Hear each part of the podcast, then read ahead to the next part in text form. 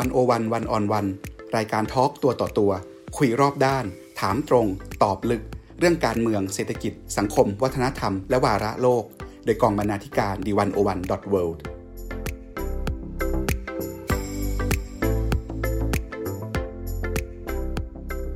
สวัสดีครับทุกท่านพบกับรายการวันโอวันวันออนวันรูปแบบใหม่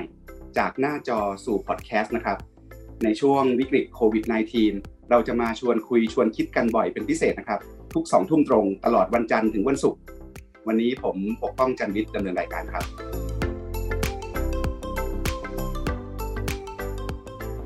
ทุกท่านครับ ทีมงานวันโอวันตั้งโจทย์การทำงานในช่วงโควิด -19 กันเอง ว่าเราจะใช้การสู้กับวิกฤตโควิด -19 ที่เกิดขึ้นเนี่ยเป็นโอกาสหรือเป็นจุดพลิกในการทำให้โลกและสังคมไทยดีขึ้นกว่าเดิมได้ยังไงบ้างนะครับ โดยพยายามสำรวจความคิดในแวดวงต่างๆ ตั้งแต่ระเบียบโลกจนถึงนวัตกรรม รวมถึงการปฏิรูปเชิงระบบในเรื่องต่าง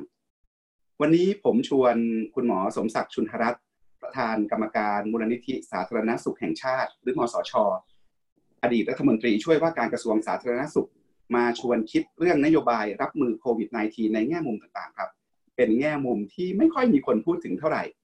แล้ววันนี้ผมจะชวนคุณหมอช่วยคิดด้วยครับ ว่าวิกฤตโควิด -19 สะท้อนให้เราเห็นปัญหาอะไรบ้างของระบบสาธารณสุขไทยที่หมักหมมหรือที่ซ่อนตัวอยู่เนี่ยนะครับ และเราจะพลิกวิกฤตนั้นให้เป็นโอกาสในการปฏิรูประบบบริการสาธารณสุขไทยได้อย่างไร หมอสมศักดิ์สวัสดีครับ สวัสดีครับอาจารย์ปกป้องครับ สวัสดีครับท่านผู้ฟังครับ คุณหมอครับ คุณหมอเป็นหมอมาผมลองนับนับดูก็เกือบ 45 ปีนะครับ คุณหมอครับเคยเจอหรือเคยจินตนาการถึงวิกฤตสาธารณสุขที่ใหญ่โตขนาดนี้ไหมครับ ถ้าถามว่าเคยจินตนาการไหมก็ต้องบอกว่าเคยนิดหน่อย เพราะว่าในช่วงสิบกว่าปีที่ผ่านมาเนี่ยก็มีคนพูดถึงเรื่อง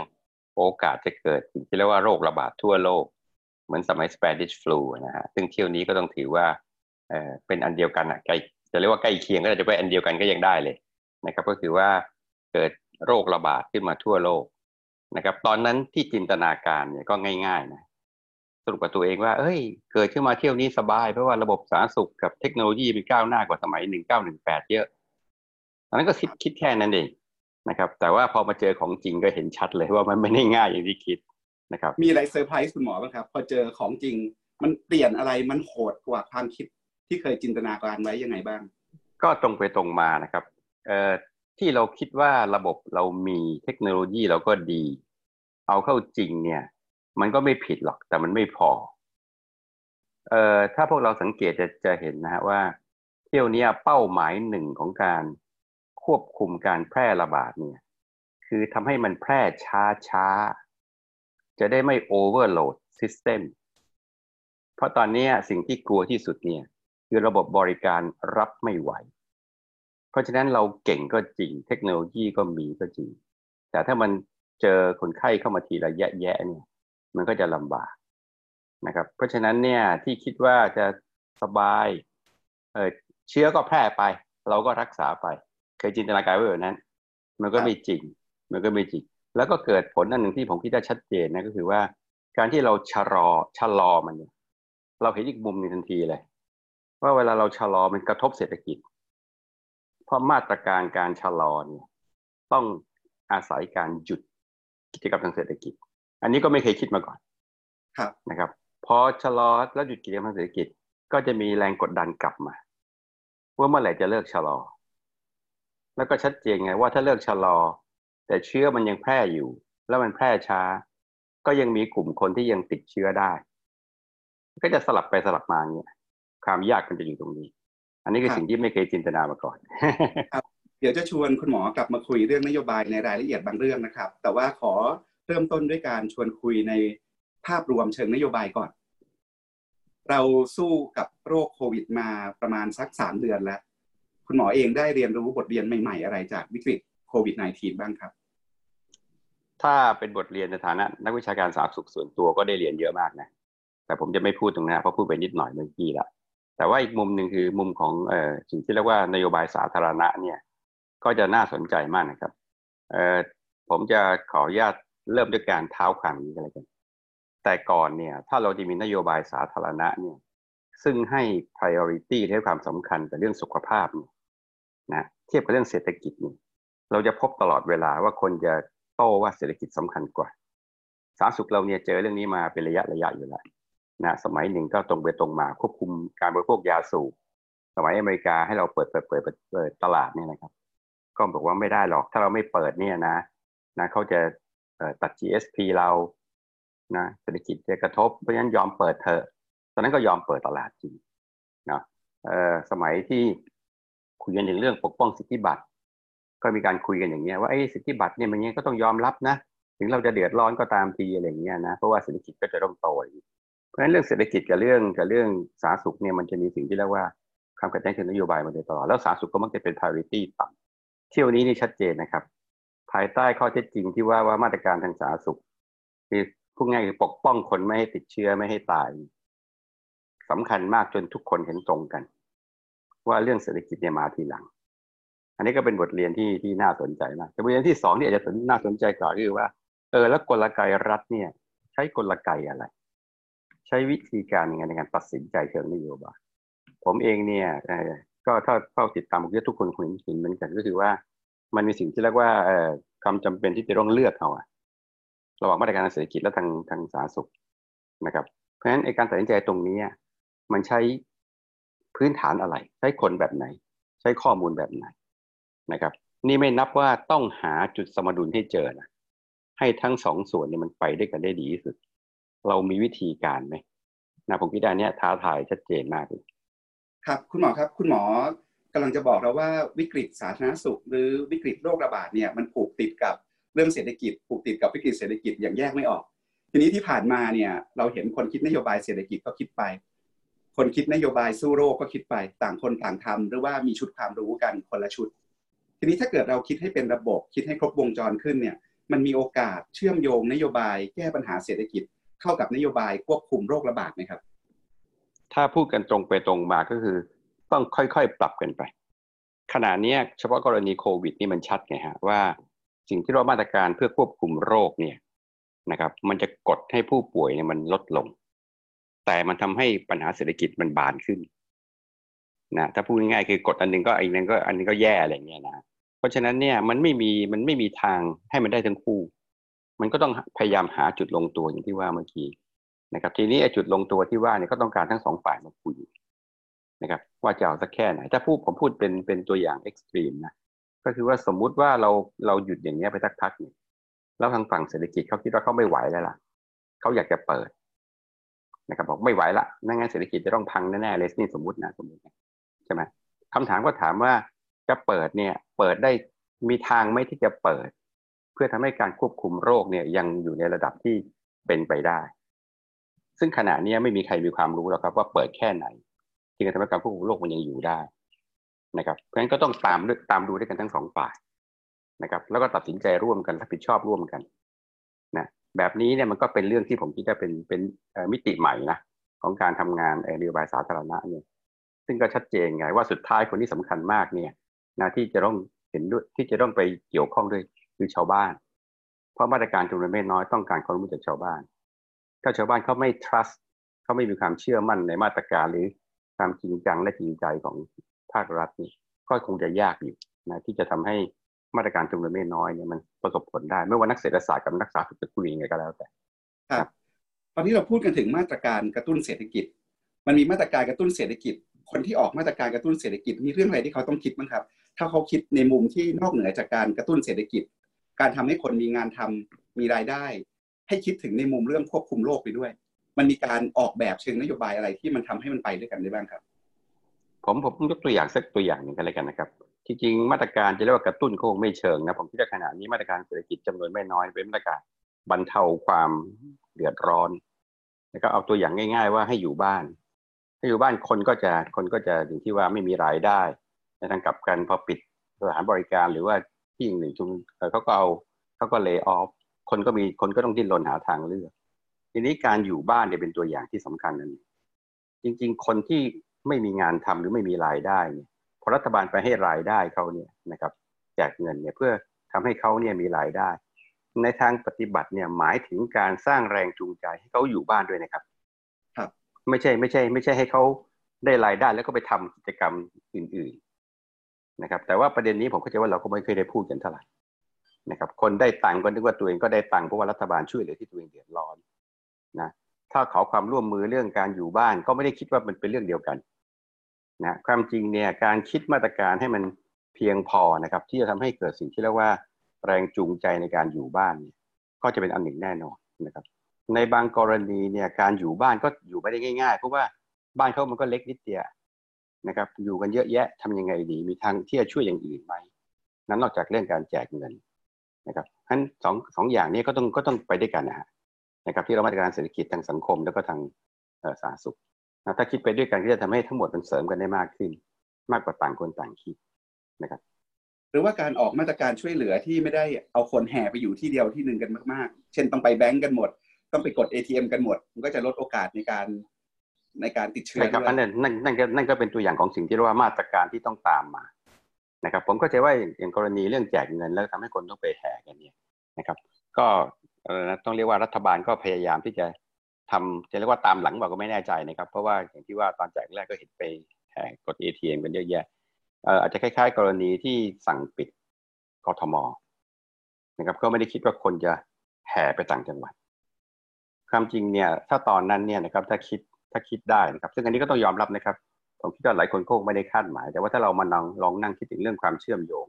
ถ้าแตอนนั้นคิดว่าอยากจะให้การออกนอกกทมเนี่ยนะครับ เป็นไปด้วยความเอ่อต้องเรียกเรียบร้อย ไม่เกิดการแพร่กระจายอย่างกระทันหันเนี่ย ก็จัดรถไปส่งได้ แล้วก็ไปควบคุมต่อที่โน่นได้เพราะพอให้ต่างคนต่างไปเวลาไปควบคุมที่พื้นที่ก็จะยากขึ้นนะครับ อันนี้ก็เป็นตัวอย่างของการคิดแล้วก็เอ่อทำไปด้วยกันนะครับ ครับคุณหมอคุณหมอกำลังจะบอกว่านโยบายต่างๆ ไม่ว่าจะมุมเศรษฐกิจ ในมุมสาธารณสุขเนี่ยต้องคิดให้ครบแล้วคิดให้เชื่อมโยง ทีนี้โจทย์ของมาตรการเศรษฐกิจอาจจะไม่ใช่แค่กระตุ้นเศรษฐกิจ อาจจะไม่ใช่แค่บรรเทาปัญหาจากภาวะเศรษฐกิจ แต่เราอาจจะมีมาตรการเศรษฐกิจที่ช่วยในเรื่อง social distancing ได้ด้วยเหมือนกันใช่ครับใช่ครับโดยโดยหลักก็เป็นอย่างนั้นแหละครับความจริงก็อาจจะไม่ไม่ใช่เป็นมาตรการเสริมเท่าไหร่แต่เป็นมาตรการเดียวกัน คือพูดง่ายคือ มาตรการช่วยเหลือคนเดือดร้อนก็มีผลทำให้คนมีแรงจูงใจจะอยู่บ้านด้วย เพราะว่าไม่ต้องไปโซคอลดิ้นรนขนขวายอะไรเงี้ยนะครับ อันนี้ก็จะเป็นตัวอย่างเล็ก ๆ ตัวอย่างหนึ่งที่อาจจะต้องพูดให้มันให้มันชัดแล้วก็ทำไปด้วยกันด้วยนะครับ จริง ๆ มันมีอีกเยอะแยะเลยนะครับ ว่าในเรื่องการให้คนอยู่บ้านและทำให้เกิดสิ่งที่เรียกว่าการไม่ไปรวมกลุ่มกันเนี่ยมันยังมีหลายมาตรการนะครับ ซึ่งอาจจะไม่ใช่มาตรการทางเศรษฐกิจเท่านั้นเป็นมาตรการทางสังคม อย่างที่พวกเราทราบกัน คุณหมอครับเมื่อวานวันโอวันลงบทสัมภาษณ์อาจารย์นิธิเอียวศรีวงศ์ชื่อเมื่อชาติไทยติดไวรัสนะครับ อาจารย์นิธิชี้ว่ารัฐไทยหรือระบบบริหารราชการแผ่นดินที่เป็นอยู่เนี่ยไม่มีปัญญารับมือกับวิกฤตได้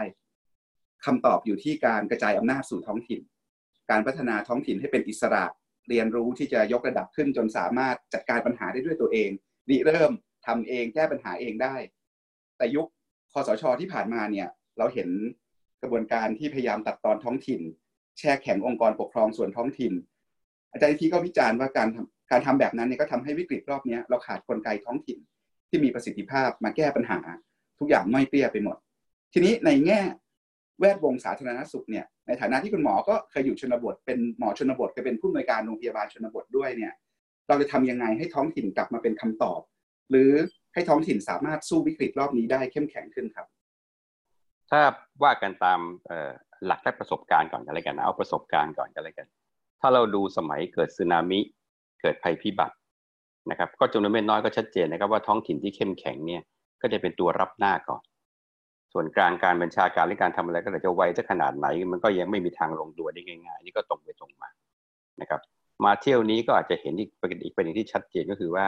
ยังไงยังไงส่วนกลางก็ไม่มีทางสั่งโดยละเอียดทุกอย่าง ข้างล่างก็ต้องมีสิ่งที่เรียกว่าความสามารถในการที่จะตีความและออกมาตรการที่ดี ซึ่งอันนี้ยากกว่าเยอะนะฮะเพราะว่ารายละเอียดจำนวนไม่น้อยเหมือนที่เราคุยกันเนี่ยมันมีความซับซ้อนทางว่าอะไรควบคุมโรคได้อะไรควบคุมโรคไม่ได้ทำแบบไหนจะสร้างแรงจูงใจในการควบคุมโรคทำยังไงมาตรการเศรษฐกิจจะจะไปเสริมกับมาตรการทางทางสาธารณสุขที่เราคุยกันเมื่อกี้อันนี้ก็จะต้องเป็นการเป็นเรื่องของท้องของพื้นที่ทีนี้พื้นที่ขณะนี้ก็อาศัยสิ่งที่เรียกว่าส่วนภูมิภาค นะครับถ้าจินตนาการต่อไปเป็นท้องถิ่นก็แน่นอนนะตำบลเข้มแข็งก็ต้องดีกว่าแน่ๆนะครับจริง ๆ แล้วเรื่องตำบลเข้มแข็งเนี่ยนะครับหรือว่าท้องถิ่นเข้มแข็งเนี่ยก็ชัดเจนนะครับมันมีตัวอย่างก่อนหน้านี้มามากมาย ที่ท้องถิ่นที่เข้มแข็งก็จะคิดมาตรการเชิงบวก ช่วยสร้างสิ่งที่เรียกว่าการรวมพลังกันการทำงาน ที่วันนี้มีคนพูดกันเยอะมากว่าในประเทศไทยเนี่ยนะถ้าเราใช้มาตรการที่เรียกว่า social distancing เนี่ยแล้วไปรอให้ปัจเจกเนี่ย นะครับเห็นชอบเห็นงามแล้วก็ทำเงินทีละคนทีละคน อาจจะไม่ดีเท่ากับไปดูสิ่งที่เรียกว่ากลุ่มคน ครอบครัวก็เป็นตัวอย่างหนึ่งชุมชนก็เป็นตัวอย่างหนึ่งท้องถิ่นก็เป็นตัวอย่างหนึ่งแน่ๆนะครับ ถ้าท้องถิ่นชุมชนเข้มแข็งเนี่ยแน่นอนการสามารถที่จะตีความรวมทั้งการไปช่วยทำให้เกิด วิธีปฏิบัติที่ได้ผลเนี่ยนะครับ ก็จะมีความสำคัญเยอะมาก อันนี้เป็นภาพที่เราอยากเห็นและภาพที่มันควรจะเป็น ทีนี้สภาพที่เป็นจริงอยู่ตอนนี้เป็นไงครับ ในสถานการณ์ในพื้นที่ต่างจังหวัดเป็นยังไงบ้าง เท่าที่คุณหมอได้ยินได้ฟังจากเพื่อนหมอด้วยกันจากรุ่นน้อง เราเห็นเราเห็นข่าวหลายหลายข่าวนะครับ คุณหมอที่ผ่านมาเช่นเห็นข่าวการสั่งปิดคอนโด เพราะไปเจอผู้ติดเชื้อคนหนึ่งเราเห็นตำรวจออกมาตั้งด่านเต็มไปหมดจนตำรวจติดโรคซะเองอะไรอย่างเงี้ยสิ่งเหล่านี้เป็นอาการที่เห็นโรคหรือเห็นปัญหาอะไรที่มันซ่อนอยู่ใต้ภูเขาน้ำแข็งมั้งไหมครับ ผมคิดว่ามันมีอยู่สามส่วนนะถ้าถ้าพูดเร็วๆวันที่หนึ่งก็เมื่อกี้ว่าไปแล้วก็คือสิ่งที่เรียกว่าความยากของการไปตีความและออกมาตรการที่คิดว่ามันเหมาะสมลงตัวนะครับเมื่อสักครู่ฟังแถลงข่าวก็พูดชัดเจนนะครับ ส่วนกลางก็พูดชัดเจนว่าตัวเองคงสั่งการโดยละเอียดไม่ได้ แล้วก็ไม่ควรจะสั่งการโดยละเอียดด้วย ข้างล่างต้องช่วยกันหามาตรการที่เหมาะสมเหมาะสมนี่หมายถึงว่าชาวบ้านก็รับได้ด้วยนะอะไรเงี้ยนะครับ ซึ่งอันนี้ก็เป็นประเด็นที่หนึ่งที่ผมเรียกว่าความสามารถในพื้นที่เองเนี่ยมันก็อาจจะยังมี ไม่เท่ากันทุกพื้นที่นะครับแต่ประเด็นที่สองที่อาจจะสำคัญไม่แพ้กันก็คือว่า สมมุติว่ามีมาตรการ เอาเข้าจริงๆมันก็ต้องการหน่วยที่ย่อยกว่านั้น เหมือนที่เราคุยกันนะครับท้องถิ่นตำบลชุมชนหมู่บ้านอะไรเงี้ยที่เข้ามาเป็นส่วนของการทำงานนะครับแต่อันที่สามที่ผมคิดว่าสำคัญไม่แพ้กันก็คือสิ่งที่ผมเรียกว่า การตามดูและการช่วยต้องใช้คำว่าอะไรอะสร้างศักยภาพเสริมการทำงาน ถ้าพูดง่ายๆก็คือว่า ส่วนกลางกับส่วนพื้นที่เนี่ยนะครับ จะต้องมีความสัมพันธ์ที่มันกลับไปกลับมา ไม่ใช่สั่งไปแล้วก็ให้ไปตีความ แล้วก็บอกให้ตีความเอาให้เหมาะสมนะ ถ้าอะไรที่ยังไม่เหมาะสมส่วนกลางก็อาจจะต้องช่วย แล้วก็สร้างความรู้ความสามารถ จะต้องฟีดแบ็กจะต้องสามารถที่จะจัดระบบสนับสนุนด้วย เช่นเดียวกันนะครับ ถ้าเราคิดว่าจังหวัดเป็นหน่วย ที่ว่าจังหวัดก็ต้องลงไปดูอำเภอดูตำบลดูหมู่บ้านนะครับ ผมคิดว่าไอการทำงานที่มัน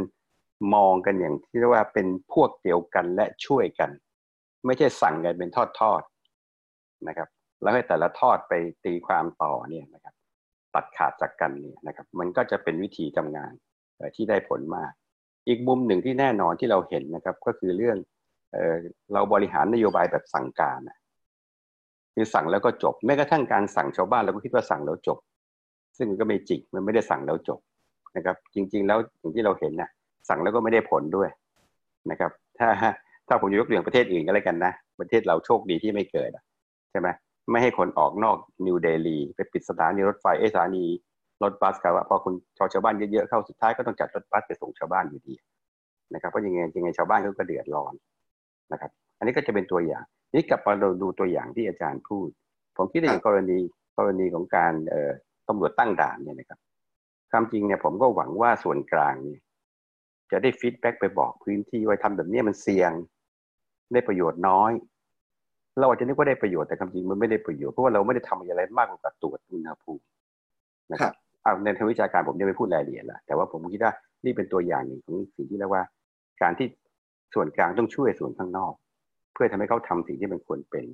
นะครับในทางกลับกันนะครับ มีบางเรื่องที่อาจจะต้องมีสิ่งที่ผมเรียกว่าแนวทางส่วนกลางที่ชัดเจนไปเลย เช่นพื้นที่ที่ติดเชื้ออย่างกรณีคอนโดติดเชื้อเนี่ยก็ต้องมีแนวปฏิบัติ แล้วก็ต้องไปช่วยกันทำให้เขาทำให้ได้ด้วยนะครับนะครับ เพราะบางทีการสั่งปิดก็จะคิดว่าเป็นวิธีง่ายที่สุดนะครับ แต่ทำให้คนอื่นเขาไม่มีที่เขาคนที่อยู่ในคอนโดด้วยกัน ไม่มีที่อยู่ก็จะมีปัญหาอีกแบบนึงนะครับมีมีรายละเอียดเยอะมากนะครับ ที่ว่าด้วยเรื่องว่าด้วยเรื่องการเอ่อคำมาตรการแล้วทำให้ต้องมาช่วยกันเนี่ยนะครับ ผมยกตัวอย่างตัวอย่างนึงก็แล้วกันนะครับ สมมุติว่า เราบอกว่าไม่ให้รวมตัวกันนะทางศาสนาสมมุติ แต่ว่าคนก็ยังอยากรวมตัวทางศาสนา เราจะไปห้ามเขามันก็อาจจะไม่ง่ายเท่าไหร่นะใช่ไหมครับ ทีนี้เราจะทำไงอะ เพื่อทำให้มีระบบที่คิดว่าเอ่อคนเหล่านั้นเนี่ยจะถูกต้องใช้คำว่า จะลดความเสี่ยงอะหรือโอกาสที่จะกลายเป็นกลายเป็นผู้ติดเชื้อหรือกลายเป็นคนไข้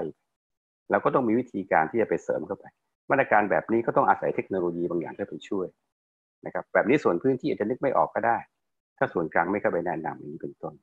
อย่างเรื่องศาสนานี่เราทำอะไรได้บ้างครับคุณหมอ ในการลดความเสี่ยงของคนที่ยังอยากเข้าร่วมพิธีกรรมทางศาสนาอยู่เออสำหรับส่วนตัวผมนะ ผมก็ตีความว่าเราไม่สามารถทำให้เขามี social distancing ได้ เราก็ต้องทำให้เขาอะนะครับ มีโอกาสจะเออเราก็ต้องทำให้เรารู้เร็วที่สุดเท่าที่จะเร็วได้ เวลาเขาเกิด ไม่สบายนะครับ แน่นอนอะวิธีตรงกลางคือตรวจว่าเขาติดเชื้อหรือเปล่า ติดเชื้อปุ๊บก็รีบแยกนะให้ไปสมมติให้ไปด้วย แต่ถ้าแบบนี้ยมันไม่มีทางเป็นไปได้เพราะต้องตรวจทุกวันนะครับเพราะตรวจวันนี้ไม่มีแปลว่าไม่ได้แปลว่าพรุ่งนี้ไม่มีอะไรเงี้ยนั้นก็มีอีกทางเดียวก็คือว่ารอจนมีอาการแล้วก็รีบจัดการ ก็ต้องมีระบบที่จะให้เขาเนี่ยสามารถที่จะเราจะติดตามเขาได้หรือเขาจะรายงานนั้นแล้วก็รีบจะได้รีบเอ่อเรียกว่าดูแลเขา รวมทั้งไปทำสิ่งที่เรียกว่า contact tracing นะครับทีนี้ถ้าเป็นอยู่ในอย่างในอย่างในอย่างในเกาหลีเนี่ยความที่เขาใช้เทคโนโลยีสมัยใหม่เขาก็จะรู้หมดว่าคนคนหนึ่งไปเจอใครบ้าง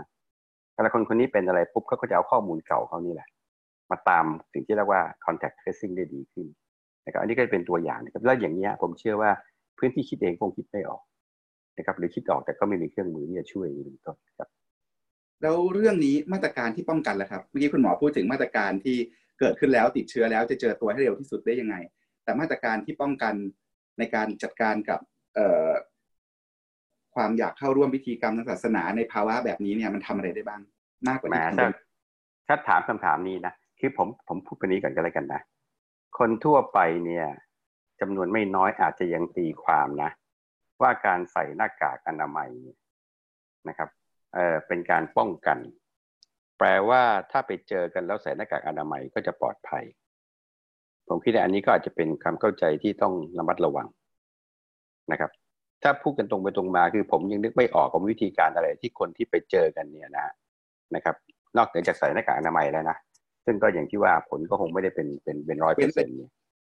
นะครับเว้นระยะไอ้เว้นระยะห่างนี่ก็ตรงไปตรงมาครับเว้นระยะห่างนี่ก็ตรงไปตรงมานะครับ ก็คือว่าถ้าคุณอยากไปเจอเว้นเว้นระยะห่างแต่ว่า ผมก็เลยผมก็ชอบพูดอย่างนี้เสมอ ผมคิดว่ามาตรการใด ๆ ก็แล้วแต่นะครับ ที่ใช้คำว่าอะไรมีคนจำนวนมากไปอยู่ด้วยกันนะนะครับ มันก็ไม่ได้แปลว่าการเว้นระยะห่างจะปลอดภัยเหมือนกับการไม่ไปนะครับพูดง่ายก็คือว่ามันก็มีมาตรการที่จะพอจะป้องกันได้แหละใส่หน้ากากอนามัยเว้นระยะห่างนะครับ แต่ดีดีสุดก็คือว่าไม่ไปนะครับ ครับ คุณหมอช่วยเล่า อยากชวนคุณหมอเล่าเคสดีๆในพื้นที่ต่างจังหวัด เป็นตัวอย่างให้ท้องถิ่นอื่น เอาไปคิดต่อทำต่อหน่อยได้ไหมครับคุณหมอเท่าที่คุณหมอได้ฟังได้คุยกับเพื่อนๆพี่ๆน้องๆ หมอด้วยกันในในพื้นที่ต่างๆ ทั่วประเทศเนี่ย มีเคสอะไรที่น่าสนใจที่ที่เป็นตัวอย่างที่ดีให้กับท้องถิ่นอื่นได้บ้าง ผมผมลองยกสักสองตัวอย่างกันแล้วกันนะครับ ตัวอย่างนี้เป็นตัวอย่างชุมชน ซึ่งผมก็ไม่ได้ไม่ได้ไม่ได้เข้าไปสัมผัสโดยตรงนะครับ แต่มีการพูดคุยกันเพราะว่าเป็นชุมชนซึ่งมีเคยมีนักวิจัยเข้าไปทำงานอยู่ด้วยนะครับ เขาก็พยายามจะรวมตัวกันนะครับ แล้วก็ทำสิ่งที่ผมเรียกว่า การรวมกลุ่มกันสร้างมาตรการและเครื่องมือนะครับ ในการที่จะเรียกเรียกว่าอะไรทำให้ตัวเองปลอดภัยนะครับ จากการจากการเอ่อที่จะต้องออกไปข้างนอกพูดง่ายคือเขาพยายามจะให้มีมีการอยู่ในหมู่บ้านเยอะๆนะครับ จะได้ไม่ต้องไปไปเรียกว่าไปเอ่อสัมผัสข้างนอกนะครับคือหมู่บ้านโนนคูนเนี่ยนะครับที่ ขอนแก่นนะครับเออแต่ก็เห็นชัดนะครับว่ากรณีนี้เนี่ยชาวบ้านก็รวมตัวกัน เรื่องการทำให้ตัวเองพึ่งพาตัวเองทางอาหารได้ไม่ต้องไปข้างนอกนะครับ รวมตัวกันสร้างสิ่งที่เรียกว่าเครื่องมือในการป้องกัน เช่น น้ำยาฆ่าเชื้อหน้ากากแต่ถึงจุดหนึ่งก็ก็เครื่องมือพวกนี้ก็ไม่ไหวนะครับทำเองไม่ไหว อาหารที่พอพึ่งตัวเองได้ ก็จะทำให้สิ่งที่เรียกว่าการช่วยกันมันดีขึ้น ออกมาตรการในชุมชนท้องถิ่นมาช่วยกันกำหนดอันนี้ก็เป็นตัวอย่างที่เราคุยกันว่าแต่นี่พอให้ปัจเจกทำได้ตามใจชอบก็มีชุมชนเข้ามาช่วยเสริมความเข้มแข็งนะครับ อันนี้ก็เป็นตัวอย่างอีกตัวอย่างหนึ่งที่ผมคิดว่าน่าสนใจเป็นตัวอย่างของโรงพยาบาลอำเภอ ซึ่งไปตามคนไข้นะครับ คือจริงๆเนี่ยนะอันนี้ก็ต้องลงรายละเอียดนิดนึงก็เลยกันนะครับขณะที่เรามีมาตรการทางสังคมเนี่ยนะซึ่งพยายามจะให้คนไม่อยู่ใกล้กันนะครับที่เรียกว่า social distancing เนี่ยนะครับ อีกมาตรการที่สำคัญไม่แพ้กันเนี่ย คือการไล่ตามต้องเรียกว่าไล่ตามเรียกนะครับ ไปติดตามผู้ติดเชื้อ และผู้สัมผัสใกล้ชิดกับผู้ติดเชื้ออย่างจริงจัง อย่างจริงจังนะทีนี้คำว่าอย่างจริงจังเนี่ยก็จะมีความหมายเยอะมากเลยครับ ในทางทฤษฎีเนี่ยคำว่าจริงจังเนี่ยแปลว่าต้องไปตามตรวจดูด้วยว่าเขาติดเชื้อหรือเปล่านะครับ ไม่ใช่ไปแค่รู้ว่าเขาเป็นผู้สัมผัส แล้วไปบอกให้เขาว่าดูแลตัวเองความจริงมาตรการนี้ก็ใช้กันอยู่ในประเทศในในบ้านเราเป็นส่วนใหญ่แต่ถ้าจะให้ดีกว่านั้นต้องต้องต้องต้องต้องเรียกว่าอะไรนะตรวจติดตรวจการติดเชื้อด้วยนะครับ ก็จะมีความพยายามมากเลยนะครับ ที่จะมีการคุยกันว่า เนี่ยต้องตรวจการติดเชื้อนะถ้าไม่ตรวจการติดเชื้อมันก็ยังมั่นใจไม่ได้ แล้วก็จะทำให้การควบคุมเนี่ยมันน้อยมันน้อยไปนะครับ มากกว่านั้นก็คือว่าเขาก็ต้องคิดหามาตรการที่จะทำให้ใครก็ตามที่เป็นกลุ่มเสี่ยงเนี่ยนะครับ อยู่แยกจากคนอื่นให้ได้ ไม่ปล่อยให้ไปอยู่ในในบ้านถ้าพูดภาษาง่ายๆ ซึ่งก็จะต้องตัดสินใจนะครับว่าเท่าไหนจะให้ไปอยู่ก็ยกตัวอย่างเช่น สมมติถ้ามีไข้ปุ๊บก็ต้องรีบเอามาอยู่แล้วล่ะจะมีเชื้อหรือไม่มีเชื้อก็ต้องเอามาแยกอยู่นะการแยกอยู่ก็มีปัญหาอีกอะก็จะไปแยกอยู่ที่ไหนเพราะโรงพยาบาลก็รักษาไข้ทั่วไป จะไปเคลียร์โรงพยาบาลทันทีทันใดก็คงจะไม่ได้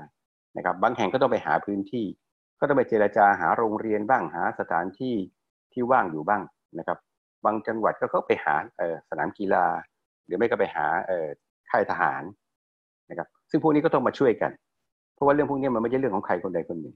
พอทุกอำเภอทำอย่างนี้ปุ๊บจังหวัดก็ต้องขยับตัวนะครับ ทีนี้มันก็ต้องมีการคุยกันในระดับอำเภอกับจังหวัด ถ้าอำเภอก็ทำไปแล้วก็พยายามจะช่วยตัวเองตลอดเวลาโดยที่ไม่ไม่มาบอกจังหวัดว่าตัวเองทำอะไรไม่ได้ หรือมาบอกแล้วจังหวัดก็ไม่หาไม่สามารถช่วยได้เนี่ยหรือมาปฏิเสธที่จะช่วยว่าเป็นหน้าที่ของคุณต้องหาทางนะมันก็ทำให้เกิดสิ่งที่ผมเรียกว่าความ ความขัดแย้งด้วยการการไม่มีเสียเท่าที่ควรนะครับ ผมยกตัวอย่างนี้กันเลยกันนะครับ ก่อนจะไปถึงเรื่องสาธารณสุขอาจจะเป็นตัวอย่างที่น่าสนใจ จริง ๆ พอเกิดปัญหาขึ้นมาว่าอาจจะมีการติดเชื้อหรือการแพร่เชื้อในพื้นที่ใดพื้นที่หนึ่งนะครับในทางทฤษฎีก็ต้องถึงเรื่องการดูแลคนไข้ ถ้าพูดง่ายก็คือว่าถ้ามีคนติดเชื้อที่น่าจะเยอะ คนไข้ก็คงต้องตามมาเป็นธรรมดานะครับ ก็ต้องมาคุยกันว่าคนไข้หนักขนาดไหนจะอยู่ที่ไหน อันนี้เป็นตัวอย่างที่ที่ที่ที่ชัดเจนมากนะครับพูดง่ายคือว่ามันไม่ใช่ว่ามือไข้ปุ๊บก็ส่งไปโรงพยาบาลกอไก่นะเพราะคนไข้มันไม่ได้หนักทันทีนะตอนไหนหนักตรงไหนไม่หนักจะส่งต่อไปถึงโรงพยาบาลใหญ่โรงพยาบาลเล็กก็ต้องมีการคุยกัน ถ้าไม่คุยกันไปขีดเส้นแบ่งตั้งแต่ต้นนะครับก็จะมีปัญหาเยอะมากผมยกตัวอย่างเช่นบางบางจังหวัดนะครับเขาก็บอกว่าเนี่ยถ้าหากว่าไม่ใส่ท่อห้ามส่งมา โรงพยาบาลจังหวัดท่านโรงพยาบาลอำเภอก็จะกุ้มใจมากเลยว่าตัวเองถ้าต้องใส่ท่อก่อน ตอนใส่ท่อหรือดูแลก่อนจะส่งไปก็จะปวดหัวกังวลมาก ก็ไม่ได้คุยถ้าไม่ได้คุยกันก็จะลำบากถ้าคุยกันมันก็ง่ายขึ้น พื้นที่บางพื้นที่เขาคุยกันเขาก็ให้ข้อสรุปได้ว่า เออ ยอม แต่ยอมนี่ไม่ได้แปลว่ายอมแล้วก็หยุดนะแปลว่าถ้าสถานการณ์มันเปลี่ยนคนไข้มันมากขึ้นเขาจะต้องกลับมาคุยกันใหม่ การมีกลไกที่จะทำให้คุยกันเนี่ยนะครับเอ่อระหว่างฝ่ายอำเภอ ฝ่ายชุมชน ฝ่ายสาธารณสุข สาธารณสุขในอำเภอในตำบล กับในจังหวัดเนี่ยก็จะเป็นตัวอย่างที่ผมคิดว่าสำคัญมาก ซึ่งอันนี้เราเห็นมาละในในบางพื้นที่นะครับ ครับ คุณหมอครับ เราพูดถึงวิกฤตโควิด เนี่ยวิกฤตรอบนี้มันมันชี้ให้เราเห็นปัญหาที่หมักหมมซ่อนอยู่ในระบบบริการสาธารณสุขไทยอะไรบ้าง แล้ววิกฤตมันบังคับให้เราต้องปรับตัวนะครับ เราเริ่มเห็นแนวทาง เช่น แนวทางการจัดการผู้ป่วยนอกแบบใหม่จากโรงพยาบาลต่างๆ ที่ต้องปรับตัวแล้วนะครับ เราควรใช้การสู้วิกฤตโควิด -19 ครั้งนี้เป็นโอกาสในการปฏิรูประบบบริการสาธารณสุขตรงไหนยังไงครับเอ่อจะเรียกว่าปัญหาหมักหมมก็คงไม่เชิงนะหมักหมมมันเหมือนกับเหมือนกับว่ามัน จริง ๆ ก็คือมันมีสิ่งที่ผมเรียกว่าเอ่อใช้คำว่าอะไรดีล่ะเอ่อการเปลี่ยนแปลงก็เลยกัน ในในในในภาพใหญ่เนี่ยหรือโอกาสใหม่ ๆ ที่ทำให้เราต้องมาคิดวิธีการทำงานแบบใหม่ นะครับในทางกลับกันเนี่ยโรคมันก็เปลี่ยนไปเยอะมากเลยโรคเรื้อรังนี่มันชัดเจนมากว่ามันมันต้องมีวิธีจัดการไม่เหมือนกับโรคที่มันเป็นโรคเฉียบพลันนะนี่ก็พูดกันมานานล้วแล้วก็มีสิ่งที่ผมเรียกว่าความพยายามที่ออกแบบ การดูแลคนไข้แบบใหม่มานานล้วแต่พอเที่ยวนี้มีโควิดปุ๊บเนี่ยนะครับ หลายอย่างเนี่ยมันถูกกระตุ้นขึ้นมาทันทีเลยผมยกตัวอย่างสองตัวอย่างอะไรกันครับจะถามคุณหมออยู่เหมือนกันว่าแนวทางใหม่ที่ว่าเนี่ยมันมีอะไรบ้างที่เป็นทางเลือกที่เป็นไปได้ ในการจัดการแบบใหม่ ทั้งการจัดการกับโรคเรื้อรัง และการจัดการกับโรคเฉียบพลันอ่านี่ไงผมจะเล่าตัวอย่างเนี่ย ตัวอย่างก็คือว่า ถามว่าคนไข้เนี่ย ที่ไปนอนโรงพยาบาลเนี่ยนะครับ มันมีวิธีให้เขานอนโรงพยาบาลให้น้อยวันลงไหมหรือไปอยู่ที่อื่นได้ไหมช่วยกันพูดง่ายช่วยกัน ไปอยู่บ้านบ้าง ไปอยู่ที่โรงพยาบาลอำเภอบ้าง หรือว่าจัดระบบให้มันเป็นระบบไปกลับได้ไหมเรื่องพวกนี้พูดกันมานานละพอบอกว่าจะมีคนไข้โควิดมานะคนไข้ธรรมดาเนี่ยนะคงต้องลดลงละ ก็ต้องนั่งคิดว่าจะลดคนประเภทไหน ใช่ไหมครับ นอกจากคิดว่าลดประเภทไหนแล้วเนี่ย ให้ดีกันต้องต้องถามว่า ถึงลดแปลว่าออกจากโรงพยาบาลเนี่ยต้องมีบริการแบบไหนต่อ ไม่ให้เขากลายเป็นคนไข้ถูกทอดทิ้ง ไม่ถูกรู้สึกว่าถูกไล่ออกจากโรงพยาบาลก่อนเวลาควรนะอันนี้ก็จะเป็นตัวกระตุ้นให้เห็นเลยว่าเห็นไหมเราน่าจะเป็นไปได้ที่จะดูแลคนไข้จำนวนหนึ่งเนี่ยนะครับ โดยที่เปลี่ยนวิธีการดูแล OPD ก็จะคล้าย ๆกันนะครับ แต่ก่อนแล้วก็นัดคนไข้มาเรื่อยนัดมารับยาบ้าง นัดมานี่โน่นนั่นบ้างนะคนไข้ก็นัดนัดเป็นสม่ำเสมอสามเดือนสองเดือนหนึ่งเดือนแล้วแต่ประเภทโรคแล้วแต่ความรุนแรงของออที่เราคิดว่าโรคนี้มันจะจะมีโอกาสจะ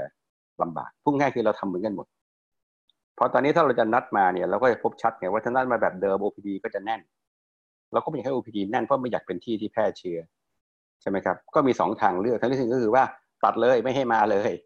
แล้วทำทุกอย่างแบบนอกเลย อีกแบบนึงก็คือว่าแยกคัดแยกได้ไหมว่าคนไหนจำเป็นคนไหนไม่จำเป็น คนไม่จำเป็นก็ใช้วิธีการแบบใหม่ ซึ่งความจริงคนพวกนี้ก็ควรจะได้รับบริการแบบใหม่มานานแล้วไม่ต้องมาฉี่เท่าที่ควร ส่งยาไปที่บ้านนะหรือมารับยาที่ร้านขายยาใกล้บ้านอย่างที่พยายามทำกันอยู่นะครับ เพราะฉะนั้นฝ่ายผู้ให้บริการก็ต้องมาคิดละว่าจะมีวิธีจัดการแบบใหม่ไหมจะใช้เทคโนโลยีช่วยไหมจะใช้สิ่งที่ว่าระบบการส่งต่อไหมจะใช้สิ่งที่เรียกว่าการไปนอนที่โรงพยาบาลอำเภอใกล้บ้านไหมก่อนที่จะกลับบ้านนะจะให้ไปรับยาที่รพสตแต่ว่าถึงเวลาแล้วก็สามารถจะปรึกษามาที่ข้างบนได้นะ ไม่ใช่ว่ารับแล้วก็รับไปเรื่อยๆ มีเวลาก็รอให้มา หาหมอโรงพยาบาลใหญ่หมอเนี่ยโรงพยาบาลใหญ่ยังมาไม่ได้ก็รอไปเรื่อยๆก่อนจนกว่าสถานการณ์จะดีขึ้นอะไรเงี้ยนะครับผมคิดว่าโอกาสพวกนี้มันก็จะทำให้เราเราเราเออออกแบบวิธีการดูแลแค่แบบใหม่นะครับแต่ว่าประเด็นที่ผมคิดจะสำคัญมากประเด็นก็คือว่า คนจำนวนไม่น้อยไม่ได้คิดอย่างนั้น คนก็กำลังคิดว่าตอนนี้เขาถูกบังคับให้ต้องเปลี่ยนวิธีการทำงาน พอโลกสงบลงแล้วก็จะเปลี่ยนไปกลับไปวิธีทำงานแบบแบบเดิมอีกผมคิดว่าถ้าเขาเห็นสิ่งที่ผมเรียกว่า เอ่ออะไรนะปัญหาที่ควรจะถูกแก้มาตั้งนานแล้วแต่ไม่ได้ถูกแก้ เที่ยวนี้โควิดมาชี้ความจำเป็นเป็นการเปิดโอกาส ให้เริ่มระบบทำงานแบบใหม่ ระบบการดูแลแพทย์แบบใหม่นะครับ ซึ่งคุณภาพจะไม่ต่างจากเดิม แต่ว่าจะใช้ทรัพยากรน้อยกว่า สร้างความยุ่งยากน้อยกว่านี่มันก็น่าจะเป็นโอกาสที่ดีนะครับ ผมก็มองในมุมนั้นนะครับว่าการที่มีภาวะวิกฤตโรคโควิดเนี่ย ก็ทำให้เราคิดถึงทั้งเรื่องวิธีการดูแลที่ไม่นอกแค่ในได้แตกต่างกันไปด้วยนะครับครับคุณหมอครับคำถามสุดท้ายนะครับ ชวนกลับมาคุยเรื่องภาพใหญ่ ในเรื่องนโยบายรับมือโควิด -19 ของรัฐบาลซะหน่อย ในฐานะอดีตรัฐมนตรีมีประสบการณ์ในกระทรวงมานะครับคุณหมอประเมินดูแล้วเนี่ยคิดว่าที่ผ่านมาถือว่าเราเรามาถูกทางไหมครับ ในแง่นโยบายมีอะไรที่เราควรทำแล้วยังไม่ได้ทำ หรือมีอะไรที่เราไม่ควรทำแต่ยังไม่หยุดหยุดได้แล้วเออเอาเป็นสามส่วนก็แล้วกันเนาะส่วนที่หนึ่งก่อนเนี่ย ว่าด้วยเรื่องกลไกนะอันนี้ก็พูดในเชิงนำมาทำนิดหน่อย คือผมคิดว่าเที่ยวนี้อย่างที่เราคุยกันตอนต้นนะมันเป็นตัวชี้ให้เห็นถึงความจำเป็นที่จะต้องออมีการตัดสินใจ เชิงนโยบายเพื่อแก้ปัญหาซึ่งใหม่มาก ต้องเรียกว่าใหม่มาก ไม่เราไม่เคยเจอมาก่อน สิ่งสำคัญคือสิ่งที่เรียกว่ากลไกเรียนรู้และรับรู้นะครับเออผมเข้าใจว่าถ้าเราเทียบกับเอ่อภาวะสงครามนะคงอาจจะไม่ต่างกันเท่าไหร่นะตอนทำสงครามนี่มันต้องตัดสินใจเร็วนะแต่มันก็มีความไม่รู้เยอะมากนะครับก็ต้องหาความรู้ให้เยอะๆนะผมก็ชอบนึกถึงว่า เอเวลาเอ่อจะสู้กันเนี่ยบางทีมันก็มีพวกอะไรนะฝ่ายใต้ดินใช่ไหมคอยส่งข้อมูลให้อะไรอย่างเงี้ย ไม่ได้เอาแต่ฝ่ายทหารอย่างเดียวเป็นเป็นคนหาข้อมูลนะครับ เที่ยวนี้ก็จะคล้ายกันนะครับสังคมก็จะมีข้อมูล มีความเห็นมีข้อเสนอแนะนะครับ ถ้าเรามีกลไกที่สามารถจะรับรู้แล้วก็จัดการนะถ้าภาษาก็คือว่าทั้ง perceive และ process นะครับแล้วก็นำไปสู่การตัดสินใจนี่ก็จะดีขึ้นนะครับอันนี้เป็นเป็นเป็นประเด็นที่หนึ่งนะครับเป็นเรื่องทั่วไปประเด็นที่สองเป็นประเด็นเป็นประเด็นเฉพาะที่ขยายความประเด็นนี้ ก็คือว่า วิธีมองการแก้ปัญหาคราวนี้นะมันก็ซับซ้อนไหลมีมองได้หลายมุม ผมยกตัวอย่างเร็วๆก็แล้วกันนะครับ ที่พวกเราอาจจะเคยได้ยินมาแล้วนะว่าสมัยแรก ๆ อังกฤษก็ประกาศว่าจะไม่คุมจะปล่อยให้โรคมันระบาดจะได้มีภูมิต้านทานเออจริง ๆเขาไม่ได้ทำอย่างนั้นทั้งหมดเลยนะครับ แต่ concept ก็คือวันนี้ concept ก็คือว่า การที่โรคมันแพร่ไปเนี่ยทำให้เกิดคนเนี่ย มีภูมิต้านทาน เพิ่มขึ้นแน่ คนมีภูมิต้านที่เพิ่มขึ้นเนี่ย ก็จะเป็นตัวช่วยทำให้โรคมันไม่ระบาดซ้ำเร็ว ครับขณะนี้เราไม่รู้ ว่าที่เราพยายามที่จะไม่ให้โรคมันแพร่เร็วเนี่ย ภูมิต้านทานในชุมชนเนี่ยมีเท่าไหร่ มีคนเสนออย่างนี้ครับ มีคนเสนอว่าสิ่งที่ต้องรีบทำตอนนี้คือการหาข้อมูลเพื่อจะรู้นะครับ ว่าขณะนี้เรามีสิ่งที่เรียกว่า คนมีภูมิต้านทานเท่าไหร่หรือคนมีความเสี่ยงสูงเท่าไหร่เผื่อจะต้องมีมาตรการ social distancing หรือว่าชะลอกิจกรรมทางทางเศรษฐกิจเนี่ยนะครับ จะได้โฟกัสให้ถูกกลุ่มนะครับ อันนี้ก็จะเป็นตัวอย่างของสิ่งที่ผมเรียกว่า ความวิธีคิดแบบใหม่เลยอะ่ะ เราไม่ได้ทำอยู่ฝั่งเดียว คือกดไปเรื่อยแล้วพอพอพอทนไม่ได้ก็เปิด เปิดเพราะมันระบาดก็กดอีกอะไรเงี้ยนะครับ มันคงไม่ได้เป็นเป็นง่ายๆเงี้ยต้องมีการกลไกการสร้างความรู้และการคิดแบบใหม่นะครับแต่ประเด็นที่สามที่ผมคิดว่าสำคัญมากในเที่ยวนี้ก็เห็นชัดใช่ไหมก็คือสิ่งที่เรียกว่าการสื่อสารใช่ไหมที่ภาวะโรคระบาดก็เหมือนภาวะตลาดหุ้นมันที่มันจะแย่มันเขาต้องเตรียมการสื่อสารให้ดีอะใช่ไหมผมคิดว่าก็โอเคนะ แต่สำหรับเราเราก็ ปรับตัวมากขึ้นเรื่อยๆ แต่ผมคิดว่าการสื่อสารที่สำคัญมากอันหนึ่ง ซึ่งเราก็ยังทำได้ไม่ดีนะ นี่ถ้าพูดกันตรงไปตรงมานี่นะซึ่งก็แน่นอนอะพราะว่าทุกประเทศทำได้ คือสิ่งที่เรียกว่าการทำให้ทุกคนได้รู้ข้อมูลอย่างโปร่งใสเกาหลีเป็นตัวอย่างที่ถูกพูดถึงเยอะที่สุดนะครับ ว่าใครติดเชื้อตรงไหน ชาวบ้านก็รู้หมดนะแต่ว่าไม่ได้เพื่อจะไปเพื่อจะไปประนามเขานะแต่เพื่อจะได้รู้ในแง่ของการหลีกเลี่ยงพื้นที่ติดเชื้อ หรือไม่ไปอยู่ใกล้ผู้ติดเชื้อ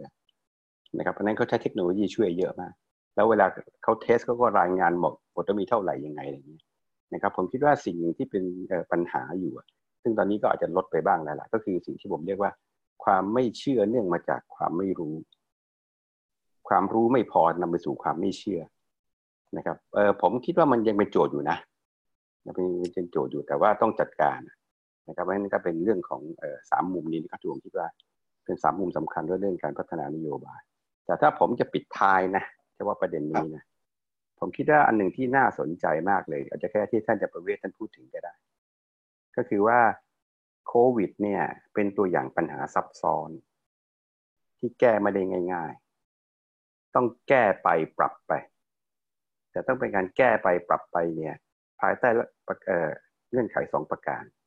คือใช้ความรู้กับใช้การมีส่วนร่วม นะทีนี้การบริหารสถานการณ์แบบนี้นะครับก็ไม่ต่างจากการบริหารนโยบายสาธารณะที่ดีนะใช่ไหมคืออันนี้จะเป็นสารการวิกฤตแต่การบริหารนโยบายสาธารณะที่ดีก็เป็นแบบเดียวกัน ก็คือต้องสามารถทำและปรับภายใต้ความรู้และการมีส่วนร่วม กลไกอย่างนี้ผมคิดว่าเรายังต้องรีบสร้างนะครับ อาจจะเป็นโอกาสนะครับที่จะใช้โควิด เนี่ย เป็นการเริ่มสร้างกลไกนี้ให้เป็นตัวอย่างนะครับแล้วเรื่องอื่นไปให้อื่นก็อาจจะมีกลไกคล้าย ๆ กันเนี่ย เกิดขึ้นมาได้มากขึ้นก็ได้ ครับ วันนี้ขอบพระคุณคุณหมอสมศักดิ์ชุนทรัตน์มากนะครับ ที่มาชวนเราคิดต่อหลายเรื่องเลยครับพบกับรายการวันโอวันวันออนมันได้ใหม่นะครับ ทุกวันนะครับสองทุ่มตรง วันจันทร์ถึงศุกร์นะครับ วันนี้ผมปกป้องจันวิทย์และคุณหมอสมศักดิ์ชุนทรัตน์ลาไปก่อนครับท่านผู้ฟังสวัสดีครับ ครับ สวัสดีครับท่านผู้ฟังครับ